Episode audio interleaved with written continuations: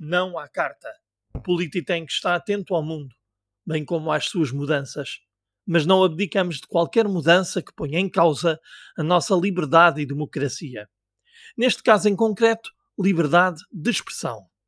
É com espanto que lemos a Carta de Direitos Humanos para a Era Digital, um projeto mesclado do P S e do P A N que foi aprovado na Assembleia da República com os votos favoráveis de todos os deputados, excepto as abstenções do Chega e da Iniciativa Liberal.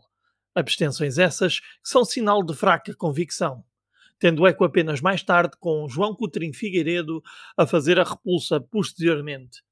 O Presidente da República, Marcelo Rebelo de Sousa, promulgou esta carta no sábado, dia oito de maio de dois mil e vinte e um.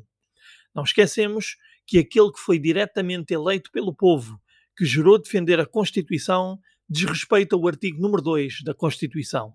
Mais ainda, torna-se incrédula a opacidade que os meios de comunicação social fazem, não havendo notícias sobre o conteúdo desta carta, composta por vinte e um artigos.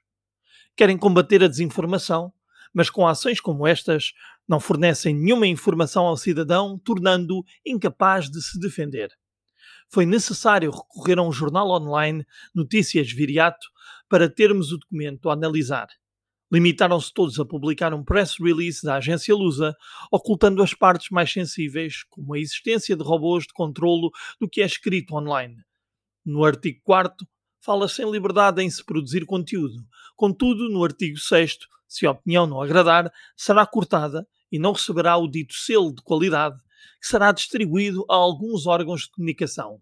A E R C S irá sobrepor-se aos tribunais nesta temática, o que não é justo, pois não é um órgão que coloque os cidadãos em pé de igualdade, quando ainda hoje nem todos os jornalistas são tratados de forma igual.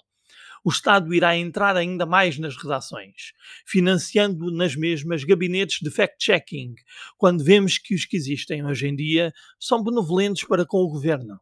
Assim, repudiamos todos os atropelos estatais que põem em causa a liberdade de imprensa.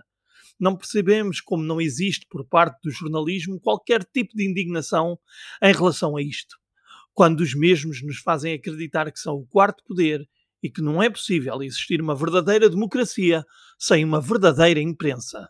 Repudia-nos a criação de robôs que vão controlar e censurar o que é escrito online. A internet sempre foi vista como um local de liberdade e de livre troca de conhecimento e, em tempos de pandemia, tal não foi mais que verdade. Ter robôs que nos controlam através de palavras-chave proibidas é ridículo, mas quando nos querem fazer acreditar que a sátira e a paródia estão salvaguardadas. Estamos à espera de ver um robô com sentido de humor. Apesar da inteligência artificial avançar, continua a ser uma linguagem binária e, portanto, ou a palavra está na lista negra ou não está para ser proibida. Não queremos ser censurados em pleno século vinte e um. A liberdade nasce connosco e foi devolvida aos portugueses a vinte e cinco de abril de mil novecentos e setenta e quatro, Dia da Liberdade. Dia que o Partido Socialista, Partido Comunista Português e o Bloco de Esquerda se afirmam ser os únicos paladinos de defesa. Mas não deixa de ser curioso que se juntam agora para normalizar a censura. Seria um robô capaz de detectar esta ironia? Se criticamos esta esquerda, criticamos igualmente a direita, que se encontra na oposição, e que criticamos por serem incapazes de reprovar a proposta, ou de serem incompetentes e não conseguirem analisar um documento de vinte e um artigos. É assim que querem combater a desinformação? Ocultando a informação? Tendo o cidadão que procurar a fundo as informações quando aqueles que têm a missão de informar não o fazem. É assim que querem combater a descrença que existe em relação aos políticos, mostrando não serem capazes e merecedores da nossa confiança, fazendo leis que prejudicam o cidadão que os elegeu. Não nos conformamos e vamos lutar contra a carta porque dizemos não à carta. Esta tomada de posição será enviada para a agência Lusa, a quem cabe enviar a todos os órgãos de comunicação social. Mas também enviaremos a todos os órgãos de comunicação. Veremos quem tem coragem de publicar. O Polititank é um think tank de política nacional e internacional. Somos independentes, como é possível de consultar no nosso manifesto.